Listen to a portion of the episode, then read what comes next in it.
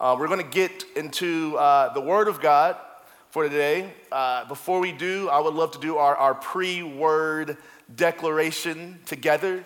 So uh, repeat this after me. The Word of God is the bread of life. May my heart conceive it and my life achieve it. The more I give life, the more I'll receive. The more I live life, the more I'll believe. In the name of Jesus, amen. All right, so this is our last Sunday of January. We are closing out our series, which has been called Pray First. Um, last week, we touched on the importance of God's Word and how it is our rock. Um, when I say God's Word, in case you're curious, I specifically mean uh, the written Word of God or, or the Scriptures or the Bible, whichever term you use. We believe that that is our foundation. Jesus says that those who do His Word are like people who are building their house on a rock. And when the storms and winds of life come, where other houses may fall down, the house that's built on the rock is going to still be standing. And the beauty and the reason why I teach so passionately about the word is because I want us to still be standing when all of these crazy things pass. I don't want 2020 and 2021 to be the year that you say, that's, that's the day I lost my faith. That's the day I, I decided to end it all. I want us to survive this. I want us to still be standing in the midst of all of this turmoil. Uh, 2020 was a windy year, literally, for Nashville because of the tornadoes. We've had people who had so much property damage, and not to mention everything else that ended up happening for the rest of the year. But I want to commend you guys because we're still here. You know, we might be limping, but we're still here. Some of us might be crawling with all our might, but we're still here. And I just want you to know that that's, that's as much as, as great as you are, that's not your greatness that caused you to still be here. It is solely the Word of God and the grace of God that we are still standing today because all of us have been tested and tried in, in some major ways. But like I said, the Word of God serves as the rock. Matthew 24, verse 35. Jesus says in this chapter, in this verse, Heaven and earth will pass away, but my words will by no means pass away. And that's just the best insurance policy you could, could, could, think of. Like, if you want something that will endure, I mean, forget like trials and tribulations. This says heaven and earth. Like, the Word of God will actually exist and stand longer than this earth. Uh, imagine having something so solid that even after your life on this earth is over, you're still standing. I mean, that's the insurance of Christ. Like, even after our death, we will still be alive, which is why death doesn't have the same, the same sting for believers as non believers, because even after death, we will still be alive. We will still be living in Christ. And that insurance is provided only by the Word of God. Uh, one of the chapters in the book that we asked you to read during the fast, Pray First, there was a book that we made available. We had physical copies out here and a digital copy on our website, which I think is still up. It's a great book about the fundamentals of prayer. And there's a chapter about praying the Word of God, praying the Scriptures, and how effective it is to incorporate Scriptures into your prayer. Praying the Word of God is a great way to assure that what you're praying is for sure the will and the heart of God. Um, a lot of us can tend to pray out of our logic and pray out of our soul and to pray out, out of our emotions. Um, but God really wants us to link our prayers to the will of God, which, newsflash, is sometimes different than what we want. Um, but if you truly want the will of God to be done in your life, you will adopt the prayer that Jesus prayed, where he said, Nevertheless, let your will be done over mine. So that comes from the Word of God. As we close our series on prayer, while last week I really spent a lot of emphasis on praying the Word of God and really championing the Word of God, there's another kind of prayer that I want to cover before we close out this month on prayer. It wouldn't be right if I didn't somehow touch on what we call, or what Scripture calls, praying in the Holy Spirit. Praying in the Holy Spirit. Last week, we talked about the, uh, the wind of the Spirit and then the, the rock of the Spirit, and you know, the Spirit and the truth, the truth of, of God and the, and the, uh, the, the, the truth of God and the Spirit of God. And how, depending on who we are, depending on our personality, depending on our history, a lot of us have a bent towards one. Some of us are more like, like word, word, and some of us are all about spirit, spirit. And the reason why I'm not mad about that is because it's, we, we need both. God is both, He's spirit and truth. And I believe that we can't neglect either. So this year, and this, this week, I mean, I want to talk on the role of the Spirit. The Word is solid. Now, hear me out, guys. The Word of God I want to preface, I need you all to pay attention because it's, it's, a, it's sensitive, but I'm, I'm going there. The Word of God is perfect. It is perfect. Like, you know how they were singing perfect in all your ways? Scripture is perfect. It is solid, it has endured the test of time, and will continue to do that.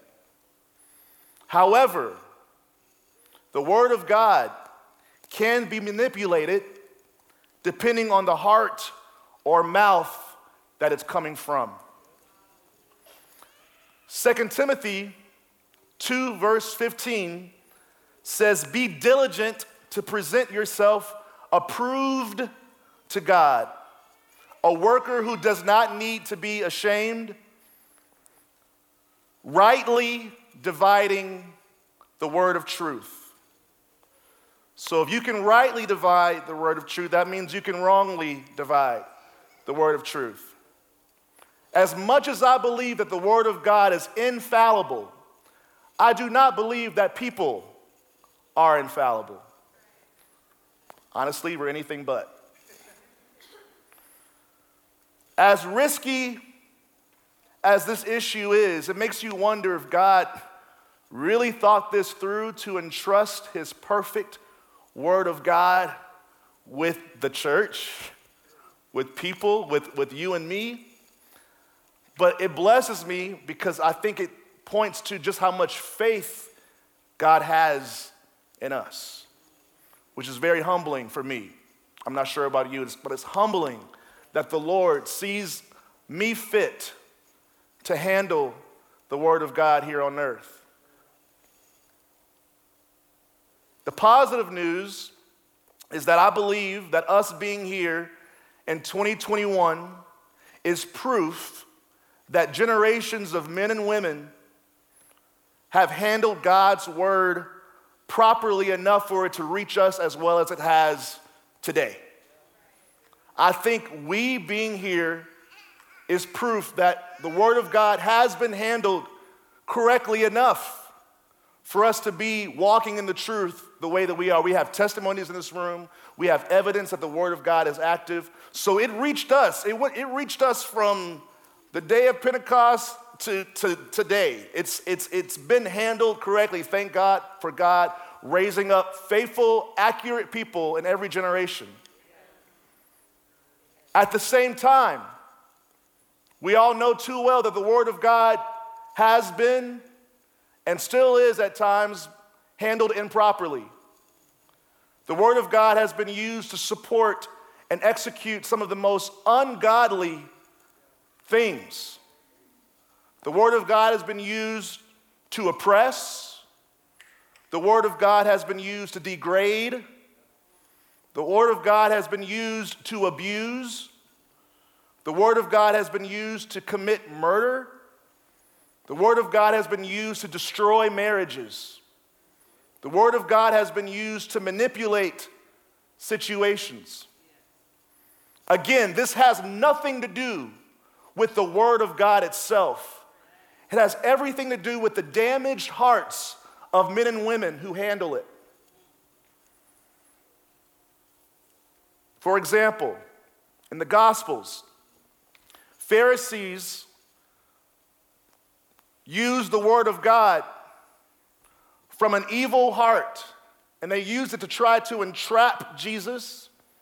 They used it to try to condemn Jesus, to imprison Jesus.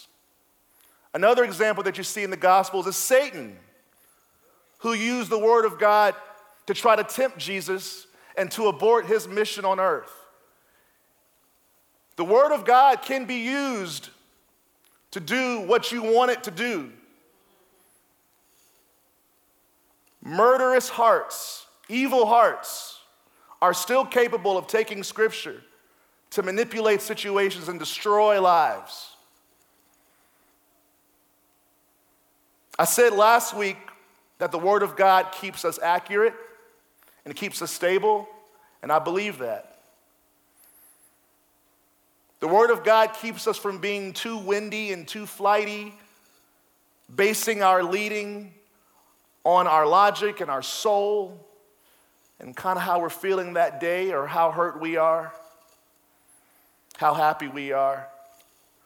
The Word of God saves us from depending on these shifting things. Likewise, the Holy Spirit keeps us accurate as well. Romans chapter 8, verse 26 through 27 says, Likewise, the Spirit helps us in our weakness, for we do not know what to pray for as we ought. But the Spirit Himself intercedes for us with groanings too deep for words. And He who searches hearts knows what is the mind of the Spirit, because the Spirit intercedes for the saints according to the will of God. Guys, the human heart always needs to be kept in check, like literally multiple times an hour. The heart must be kept in check. It is filled with weaknesses, hypocrisies, secrets, wounds, fragility. Many times in our weakness, we pray the scripture to manipulate our will into a situation. Most of us have all done this at some point or another, sometimes without even knowing it, me included. And as common as this is, hear me when I say it is not okay as common as it is and as normal as it is, it is not okay. When it comes to using the Word of God to do God's will, hear me, when it comes to doing, when it comes to using the Word of God to do God's will, the Holy Spirit is our help for that.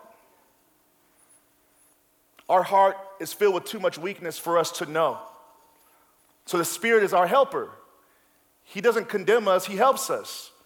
We don't know the will of God from our hearts. Our hearts are just way too layered with issues that have nothing to do with God. And the beauty of, beauty of that is it's okay because we have the help. If we didn't have the Holy Spirit, I can see us freaking out by that news because we have to depend on our hearts. But the beauty of it is we have the Holy Spirit who contributes and offers knowledge that not only do we know, not know, but honestly, we're not even expected to know.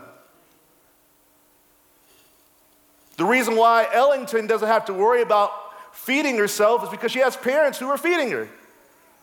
It's okay, it's not, it's not the end of the world that Ellington can't feed herself because she has help. It's not the end of the world that you don't know the perfect will of God because you have the Holy Spirit. So don't be anxious. We have the real time, real heartbeat God right with us at all times, who is ready and willing to help us. Without the Holy Spirit, we run the risk of taking the Word of God to support our own evil desires. For instance, I can do all things through Christ who strengthens me. That is the perfect will and word of God. Perfect. But let's say we want to rob a bank. And we're outside and we got the ski mask on and we're nervous if this is going to work out or not. And we say, I can do all things through Christ who gives me strength. That is an example of using the Word of God to manipulate your will into a situation. The Holy Spirit's job is to come and remind you that God hates stealing. And He prevents you from using the scripture to do something that God hates in the name of Jesus. We do these things like literally in the name of Jesus. And the Holy Spirit says, There's no need to do that anymore. I'm here to help you. The Holy Spirit must be partnered with the Word because it's the Holy Spirit that will remind you of the heart and will of God. The Spirit will keep you from using Scripture to support your own sinful desires. I literally know people who prayed and fasted for a green light to pursue someone else's husband. When I tell you it is not far fetched, all of us have to keep our heart. We will pray and fast and come out confident that God told us to do something that is pure evil. The reason why we don't have to be afraid is because we have help. If we want it. If we want it. Some of us actually have convenient selective hearing. We, conven- we conveniently forget what the Spirit told us because we don't want anything to get in the way of our will. Very convenient forgetting. Oh, I, oh. Yeah, that was real convenient.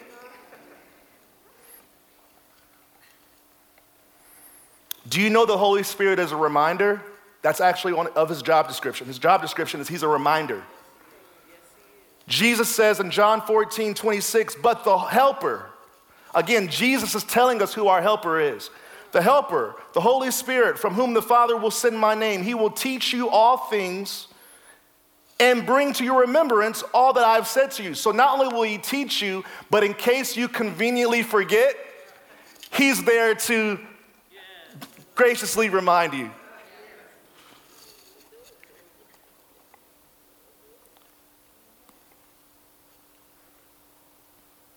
The Holy Spirit reminds us of things that we really did want to remember, but we forgot. And that's when we love Him. It's like, thank you, Holy Spirit. I forgot about that scripture. Amen. Thank you. I forgot about that. Okay. Have you ever been in a situation where you're talking to someone about Jesus and you're trying to witness and you're like, you just remember scripture? You're like, I didn't even know I memorized that, but I just said it. Like, it, the Holy Spirit reminded you of something to say. That's when we like Him. We like Him in those situations. But when we try to play stupid, when we try to play dumb so that we can not be held accountable, that's when we're like, I really wish he would have left me alone. The Holy Spirit reminds you of the truth that you are, you are held accountable to. Amen. I used to do that. There were times where I would try to carry out an action real fast before the Holy Spirit could fully convict me.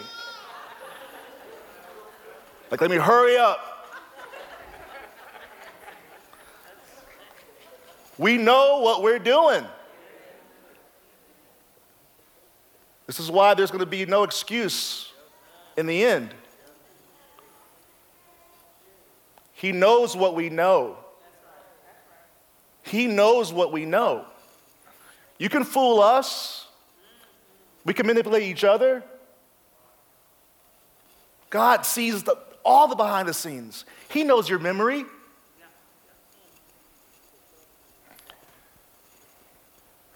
There was a time where I uh, wanted to do something, and I think it was that bad. I knew it wasn't the best, but I knew it wasn't that bad. So I was like, you know, let me just go ahead, you know, and and the Holy Spirit reminded me of something about a situation that stirred up a compassion in my heart. And like, when you want to be selfish, the worst thing is compassion. Because it's like, it makes you feel. And it makes you accountable to that feeling of how, how somebody else would feel. And I, it was too late. The compassion had been stirred up because he reminded me of something and I couldn't follow through because the Holy Spirit reminded me of something that stirred up compassion in my heart, and that compassion prevented me from following through. That's how God helps us. We're like, well, just, can you just heal my body and give me paychecks in the mail that I wasn't expecting? I like that kind of help. Can't he just give me the promotion miraculously? I like that help. No, he, he, he builds compassion. He makes you aware. He makes you care to where you can't follow through with things that you normally would do if you were ignorant. When I was younger, this is how the Holy Spirit helped me. I had a very fixed image of God, a very fixed image of who God was. And we tend to see God and our lives according to the condition of our hearts. Which is why we must know the kind of confidence that we should have in our heart because believe it or not every single person here like you see god according to the condition of your heart he can be saying at you it's like like not be crass you know like beer goggles like you, you, you're drunk and you see things a certain way and things look that guy looks a lot better than he normally would look if he were sober, or that girl looks a lot prettier than she would if. They, it's called, they call it beer goggles. Like you, it changes your lens. When you are hurt and rejected, you have on goggles, just so you know. If your heart is still wounded from bitterness and resentment, just so you know, you've got a set of goggles on. And if you want to see clearly, we must Ask God, search my heart, clean out my heart. Guys, I had a rejected and angry heart. So, as good as God is and as perfect in all his ways he is, I saw him as a very distant and cold figure. I didn't see him like the God that we were singing about, not because he wasn't that, but my heart was plagued with rejection and anger. So every time I heard God, I saw him in a big chair with his arms folded, leaning back.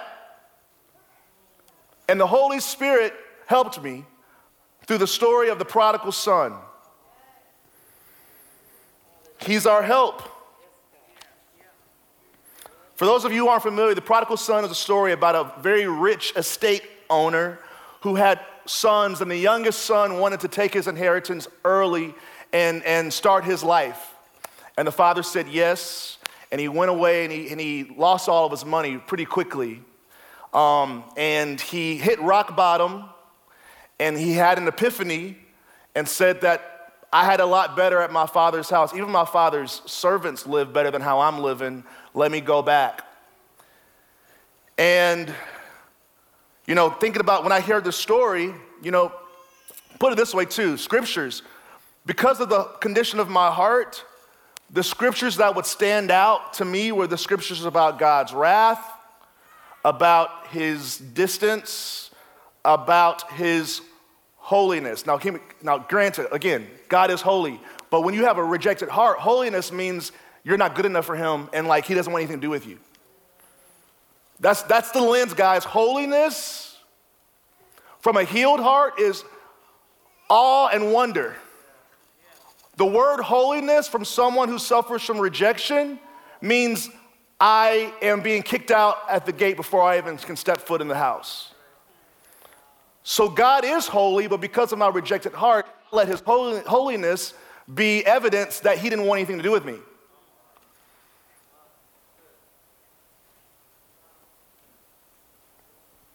It's a lens, guys. I had the goggles on. That was a total reflection of my heart. So when the son comes running back, The Holy Spirit allowed a certain part to stand out to me, something that I had never noticed before. Of all the times I've read it and heard it in kids' church, again, your heart also knows how to like filter out things that you don't want to hear. Like your heart actually knows how to do that. It's very, it's a very sophisticated, you know, creation. Luke 15, 20 changed my life. And he arose and came to his father. But while he was still a long way off, his father saw him and felt compassion and ran and embraced him and kissed him? The Holy Spirit, He keeps you in touch with the real time, real life heartbeat of God. The Holy Spirit keeps you in tune with who God really is, opposed to the image that your damaged heart has painted of Him. Since the word can so easily be taken out of context to reflect the wounds of your heart, the Holy Spirit keeps God's heart close by. The Bible says that no one knows the mind and heart of God like the Holy Spirit, including Christians. The Holy Spirit knows God's heart better than Christians, even the spirit filled ones. Imagine that. This is what we call a gift from God. The Holy Spirit is a gift, and He keeps us accurate. He keeps us personal with God. He keeps us connected to the actual God and not just the God of your nightmares, the God of your situation pain, your heart filter, your goggles, your, your rejection goggles.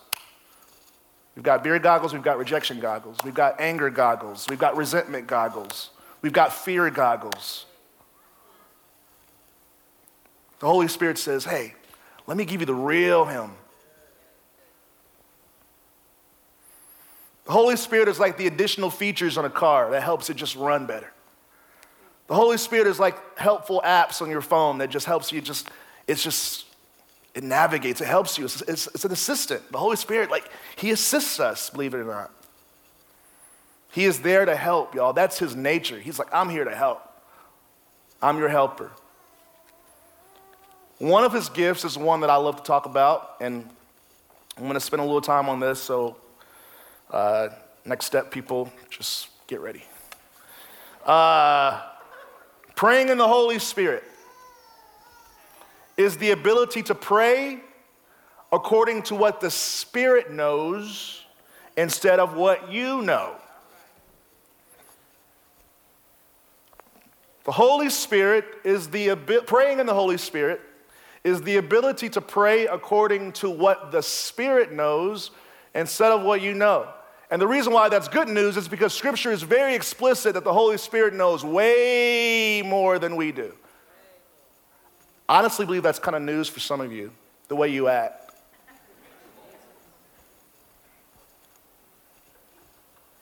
He knows way more. It would be behoove of you to let the Spirit, I got this one. Alvin, I got this one. You think you know? I got this one. You know according to 10 years of salvation. I was here when, before the earth of the creation of the world. I was hovering over the waters. I got this one. And he's not arrogant about it, but he's like, he, I got it. Like, come on. Like, do I really have to convince you that I know more? Like, do I really have to convince you that you don't know the whole picture after six years of salvation? You went through one training. Do I really have to convince you? You, he knows more. Scripture is very clear about this. When you pray in the Spirit, you give reins to the one who knows it all. When you pray in the Spirit, you give the reins, the control, to the one who knows it all. To me, the best way to pray for God's will to be done on earth as it is in heaven is to pray in the Holy Spirit. 1 Corinthians 2 9 through 12 says, But as it is written, what no eye has seen, nor ear heard, nor the heart of man imagined, what God has prepared for those who love him. These things God has revealed to us through the Spirit. The Spirit is our source for this information. For the Spirit searches everything, even the depths of God. Like the Holy Spirit searches like behind the couch, like underneath the sofa, underneath the rug. Like He's covering the areas. He does a spot check that we could never think of. We do like one sweep. I search the heart of God. The Holy Spirit's like, there's a whole part of it here. You know, I got this. Okay. The Holy Spirit searches even the depths of God. For who knows a person's thoughts except the spirit of that person which is in him? So also no one comprehends the thoughts of God except the Spirit of God. I'm going to read that again. For no, also no one comprehends the thoughts of God. No one. Well, God, I'm, a, I'm the righteousness of God. No one. I was bought by the blood. No one except the Spirit of God.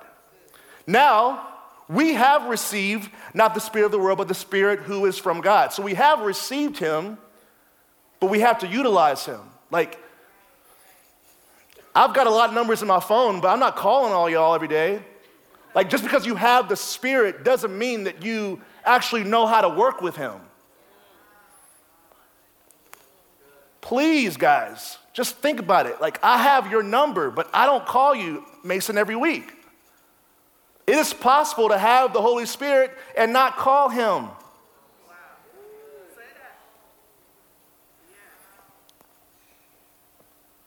Now we have received the Spirit, the Spirit of the world, but the Spirit who is from God, that we might, that we might understand the things freely given us by God. And we impart this in words taught, not taught, not taught by human wisdom, but taught by the Spirit, interpreting spiritual truths to those who are spiritual. Ew, I could say a lot on that, but I'm not going to say that because I'm going to keep going and I can teach you on this later. The scripture goes on to say how the Spirit appears and sounds like folly or silliness to the unspiritual person. Um, I can't think of anything more silly or absurd than my last point of my message. And that is what Scripture calls speaking in tongues. Let's talk about it. I'm going to try to break this down real quick, but effectively. So everyone knows, everyone who's ever read the Bible knows that it's in the Bible. So it's never a question if it's in the Bible. You don't have to be a genius to read that Jesus spoke about it and said, Those who follow me will do this. If you are a Christian, all of your heroes in the New Testament did it. So it's not like it's like this hidden code thing. It's there. All you got to do is read and know it's there, but yet there's still so much, um, there's so many walls around it. I think the source of it is, is it's very offensive to human understanding and, and our dignity. It's it's because it's, it's scripturally, it's scripturally folly. It's scripturally silly to the, na- to the natural mind. And a lot of us, I mean, we're natural people, so what do you expect? It offends us. If you ever wondered why tongues are the form that God brings or brought or brings His Spirit through our lives, if you ever wondered why that, like, why could it not be dancing? Why could it not be, you know, doing this? Like, why could it not be, you know, getting on your knees? Like, why that? Why that? Why have you ever wondered why speaking in tongues? Like, why is that a thing? James 3, 4 through 5 lets you know something very important about the tongue. Verse 4 says, Look at the ships. He's giving us an analogy. Imagine a ship. Though they are so large and are driven by strong winds, they are guided by a very small rudder wherever the will of the pilot directs. So also the tongue is a small member, yet it boasts of great things. How great a forest is set ablaze by such a small fire. If you want to know why it's why tongues, James says that the same role that a rudder plays in a huge ship, our tongue plays that same role for our entire life. He's trying to help you see the significance of the tongue.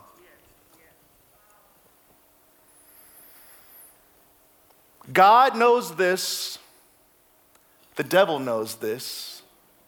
Angels know this. Demons know this. The entire spirit world is in on this secret. We're the ones that don't know this. They know this is old news to them. They know that the ticket to directing our lives is by conquering the tongue. They know, God knows, if I want to direct their lives, if I want to drive their lives, I've got to get their tongue.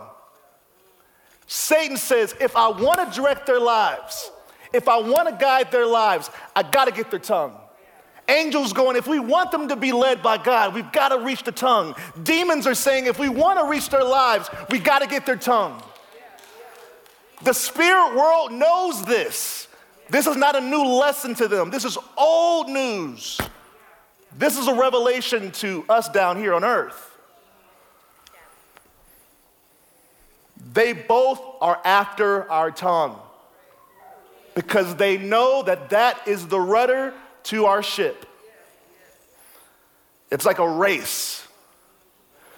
And they're all, they're not after this, they're not after this, they're not after this, they're not after this, they're not after this, they're not after this, they're not after this. They're after this.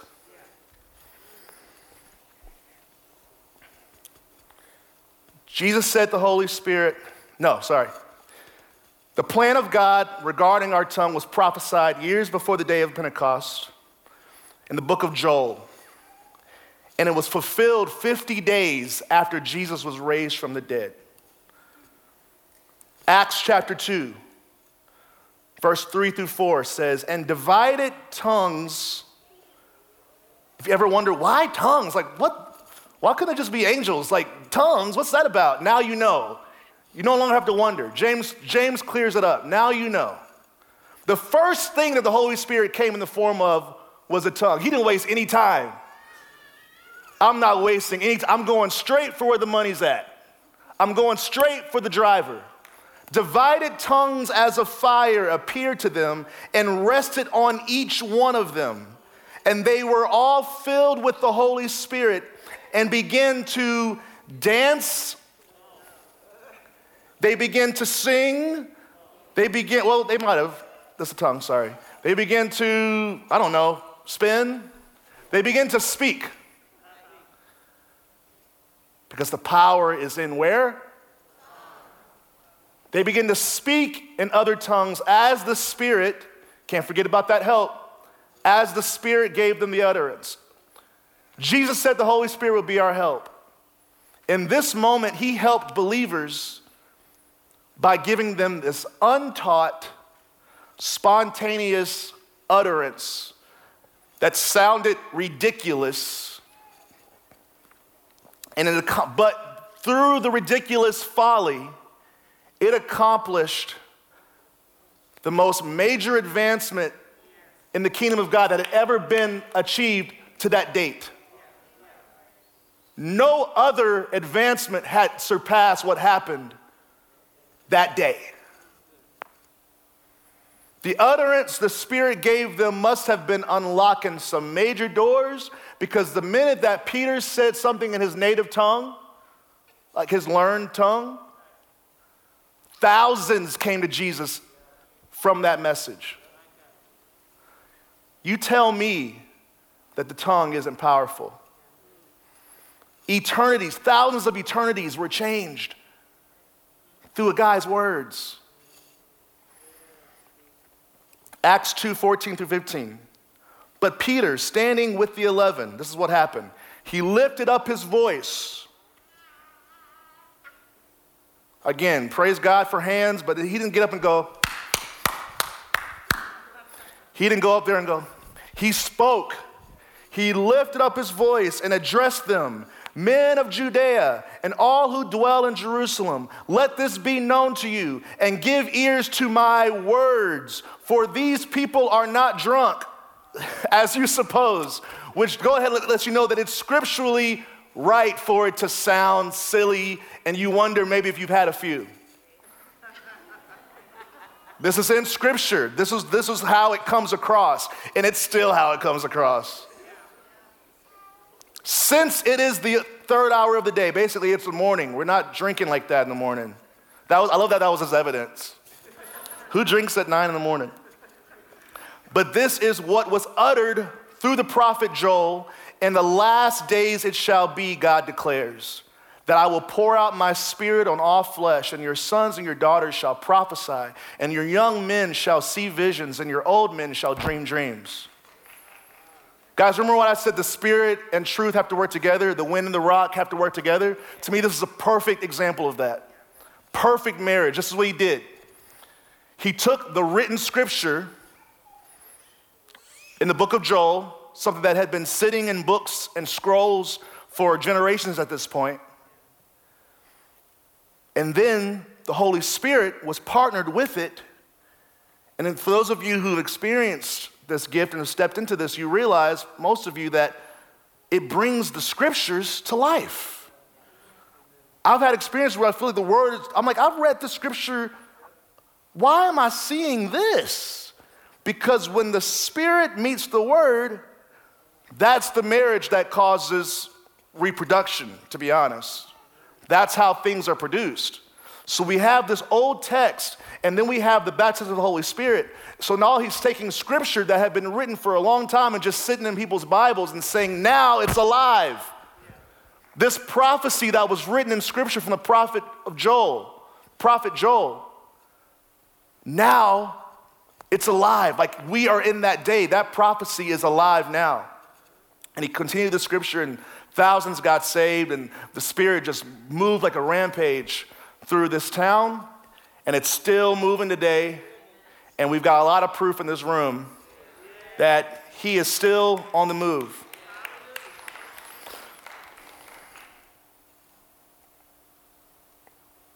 When Peter was given the Spirit, the gift of the Spirit, the accurate interpretation of God's word was given in a way that brought life. You want to know if the Spirit is active? It's bringing life to your situation. Like easy evidence. Like if there's no life, that's not the Spirit. The Spirit brings life. The letter kills, but the Spirit gives life. So the word without the Spirit actually can kill. Like this, that's, why, that's why people have used the Bible in so many messed up ways. That's what you call using the text without the life of the Spirit. But when you have the Spirit, it makes, ooh, it's amazing. It's such a difference. I don't know if any of you all have thought this long and in depth about the gift of the Holy Spirit, but I'm glad that we've been able to dive more in. There's more here, of course. The Holy Spirit plays a vital role in the lives of the believer. And the best place to let the Holy Spirit in, I believe, is through our prayers and through our words. More specifically, our private prayer time. I believe that's the primary space to let the Spirit, and just it's not a spiritual, deep reason. It's just that, like, I don't know what you're saying. Like, I don't really get a lot out of you speaking in tongues in my life.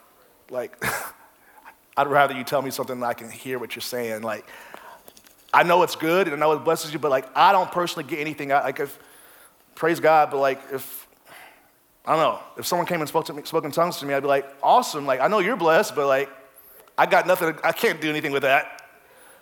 So that's when you, like, when you're here, it's like, talk to me. Like, tell me something I can understand. Prophesy. Say something that is in English. You know, I, don't, I know English.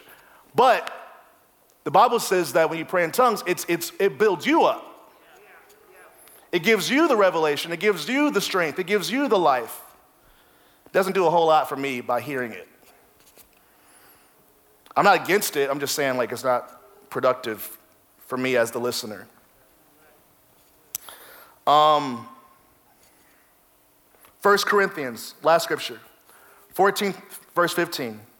For if I pray in a tongue, my spirit prays, but my mind is unfruitful. I knew a guy that was like, wrote out, tried to write, God bless him, it was, it was early in his walk. He was trying to write out phonetically what he was speaking in tongues because, like, he thought that that was like, I don't know, like, he, he didn't, he was treating the language as if it was like a language that you read, you know? It's, it's, it's exclusive for speaking. Like, it's supposed to be spoken, but you don't, and it does things, but it's not like, you don't write out like busha, su, ka, you know, you don't do that. He doesn't do that anymore, but in the beginning he did that. He, he didn't know. Your mind is unfruitful. You're not supposed to understand literally the things you're saying. But what happens is through the Spirit, you receive revelation and you can, you can sense what the Lord is saying through the words, even though you don't know what the words are. Like, you just got to step into it, trust me. Um, it's, a, it's not the easiest task, rationalizing the most unrational thing about the Spirit, but it's, I'm, I'm dedicated to teach you guys. Um, I will pray with my spirit, but I will also pray with my mind also. So there is, that's why I'm saying, that's why I'm like, you can, you still should pray words that you understand. Like three weeks ago, I literally prayed, like, Our Father who art in heaven. Like, I'm not throwing out our prayers in English. I'm just saying there's a space for that, but then there's also a space for our spirit to run the show when we pray. I will sing and praise with my spirit, which is what we did with Rob and all of them. And then I will sing, sing with my mind, I'm sorry, Sing with my spirit, which is singing in tongues, and then I will sing with my mind words that we can read in the script on the, on the, on the screen. We do both. Balance. Guys, I had so many meetings this week where the ending theme was balance. Oh my God, that is the word balance. Thank you, Father. In this passage, praying with your spirit is described as praying is, is describing praying in tongues. It's untaught, it's, it's not understandable to the speaker. It's very different. I'm glad we're ending our month of prayer on this aspect because I believe it's actually God's greatest gift of prayer. Um, I believe like it's, it's, it's the gift for our prayer life. I've been a beneficiary of this gift for like 12 years now. And as confrontational as it always is when I talk about it, the reward of seeing people receive and understand this topic is priceless. I've had the pleasure of seeing in the past 10 years of ministry hundreds of men and women add this into their prayer life, and it never gets old. It never gets old. I mean, there are people in this room I remember where it happened. We were at Collier's house, Daniel. You know what I'm saying? I remember, like, I was there with, I was, it's the best. We were at the pool, Trey and Shannon's house, Maria. Literally by the pool. That was your first Sunday at Nashville Live. She jumped right in.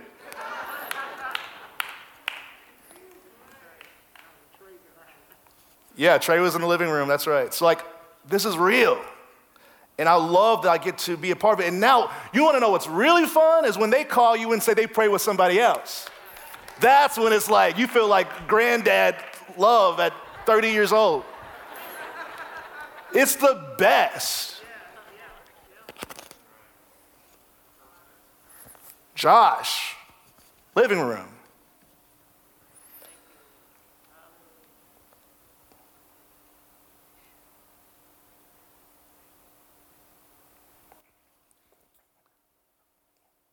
I want to pray for us, for anyone who wants to add this into their prayer life, add this to their lives. You can receive it. Um, we've done things differently, you know, obviously, and this is to show that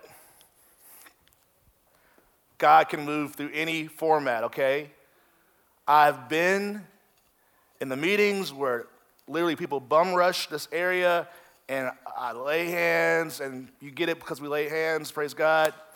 And I love that, right? But the reason why I love the Holy Spirit, because He allows me to experience Him in other ways so I don't become religious and think that unless I'm laying hands on someone, they can't be filled with the Spirit.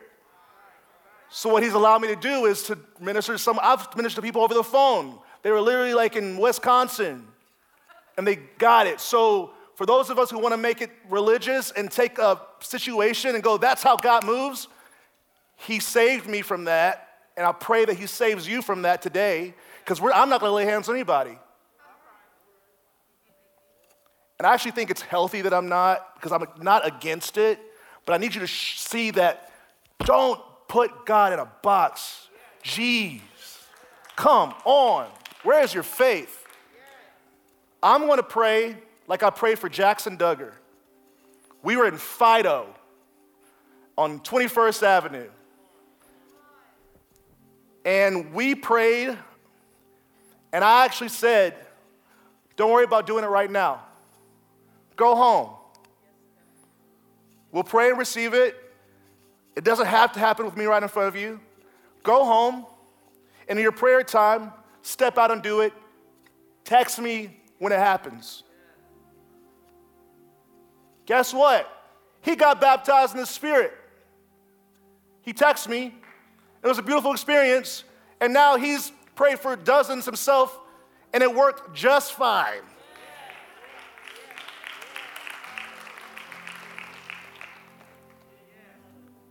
You know, if I'm talking to you, you know who you are. So let's stand.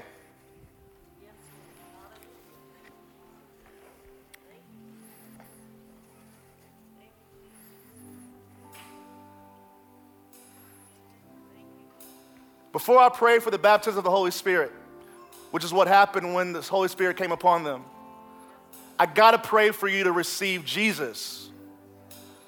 And I'm not saying that you don't have Jesus, but I'm saying that Jesus, the way it works is Jesus is the giver of the Holy Spirit, and the Holy Spirit is the giver of the gifts. That's how it works. So I don't wanna jump to tongues if someone's heart isn't even for Jesus yet. Like, you're gonna, you're not, you can't, Jesus gives the gift, so you gotta receive Jesus. So let's pray the prayer of salvation for those of us who want to say yes to Jesus. Repeat after me Father, in the name of Jesus, I confess that Jesus Christ is the Son of God. I believe that He died on the cross for my sins and was raised from the dead on the third day. Forgive me of my sins and make me a new creation in Christ. Lord Jesus, I choose you to be the Lord of my life. Fill me with the Holy Spirit so I can live for you every day. In the name of Jesus, I pray. Amen. Let's celebrate salvation. Let's take time to celebrate salvation. And I want to make, let's celebrate more. We need to beef up salvation. Because as great as a gift the Holy Spirit is, there is no great gift greater than the salvation of Christ. There is no gift of the Spirit that exceeds the gift of salvation. If you are saved, you have the greatest gift. My message to you is that you just haven't received all that you could. This is just a message saying there's more. There are gifts, other gifts that God has for you. So let's step into this next gift.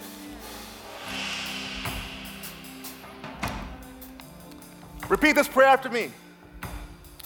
We're going to pray this one to Jesus because he's the giver of the Spirit. Lord Jesus, I ask for you to baptize me into your Holy Spirit Give me the ability to speak in tongues so I can pray your perfect will in my life, in my family, in my church, in my city.